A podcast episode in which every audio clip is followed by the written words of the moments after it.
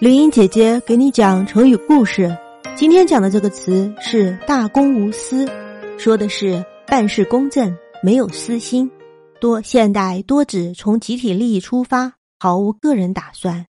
故事是这样的：春秋时，晋平公有一次问齐黄羊说：“南阳县缺个县长，你看应该派谁去比较合适？”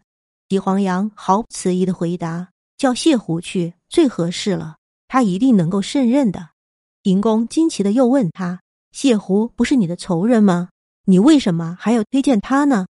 齐黄羊说：“你只是问我什么人能够胜任，谁最合适，你并没有问我谢狐是不是我的仇人呀。”于是平公就派谢狐到南阳县去上任了。谢狐到任后，替那里的人办了不少好事，大家都称颂他。过了一些日子。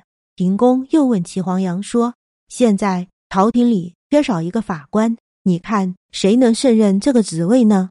齐黄羊说：“齐武能够胜任的。”平公又奇怪了起来，问道：“齐武不是你的儿子吗？你怎么推荐你的儿子呢？不怕别人说闲话吗？”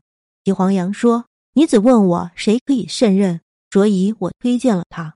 你并没有问我齐武是不是我的儿子呀。”平公就派了齐武去做法官。齐武当上法官，替人们办了许多好事，很受人们的欢迎和爱戴。孔子听到这两件事，十分称赞齐黄羊。